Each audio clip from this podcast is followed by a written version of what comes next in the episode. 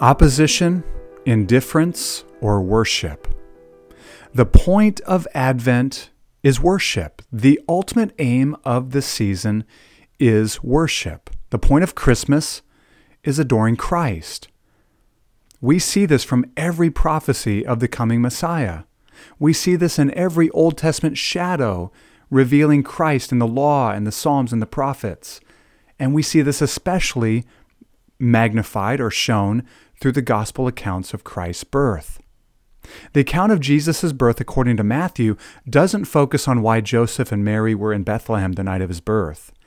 It doesn't focus on the circumstances that led to the manger scene or the, the angel's joyful chorus and response. But one amazing thing we do see in Matthew's account is the stark difference in the way people and groups of people responded to Christ's birth. In Matthew chapter 2, we see three people or groups responding in three very different ways to the birth of the Messiah. The first is Herod, and his response is one of hostile opposition to Christ, an opposition that grows as the story goes along. First, when Herod heard of this king of the Jews, it says that he was troubled and called the chief priests and scribes to himself to determine where the Christ would, would be born. Then, when he told the Magi where the Christ was to be found, he conspired against them so that they would come back and tell him where Jesus was so that he could murder him. Then finally, when his plan doesn't work, he goes on a murderous rage and ends up killing all the young boys in that region. Why this hostile opposition from Herod? Because a king had been born. And Herod saw this as a threat to his power, to his autonomy. A king had been born, and Herod's days on the throne were numbered, and he seemed to know it. The second group in Matthew's account is the chief priests and scribes, the religious leaders of the Jewish people, and their response is one of indifferent opposition. They were called into Herod so, so that Herod could ascertain where the Christ would come from, for Herod was sure that they would know. And of course, they did know.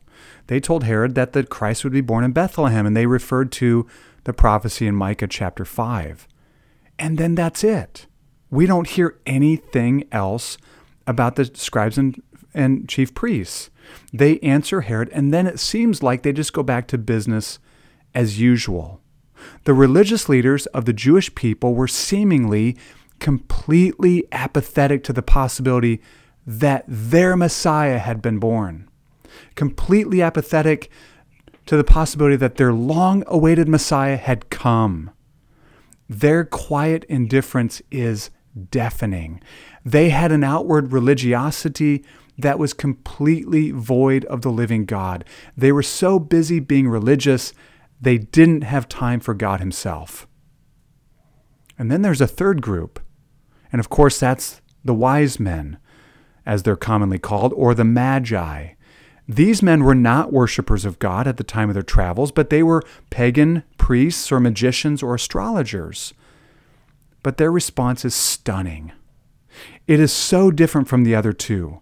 First, it says that they apparently traveled from some distance, since they came from the east, probably Persia, which is modern day Iran. And they didn't hop on a plane or a train or drive a car. Their travels were likely long and laborious. Next, we see that they didn't come just to clamor at an important person that was being born, as many people do in our day when a famous couple has a baby or something like that. As they inquired about where the king was, they didn't hide their intentions either. They said, We have come to worship him.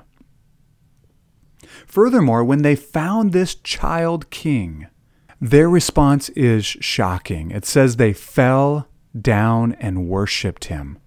Finally, they open up their treasures of gold and frankincense and myrrh. And as they stood or kneeled before this king of highest majesty, who was just a little child, they demonstrated that he was the true treasure in the room, not their oils, not their precious metals.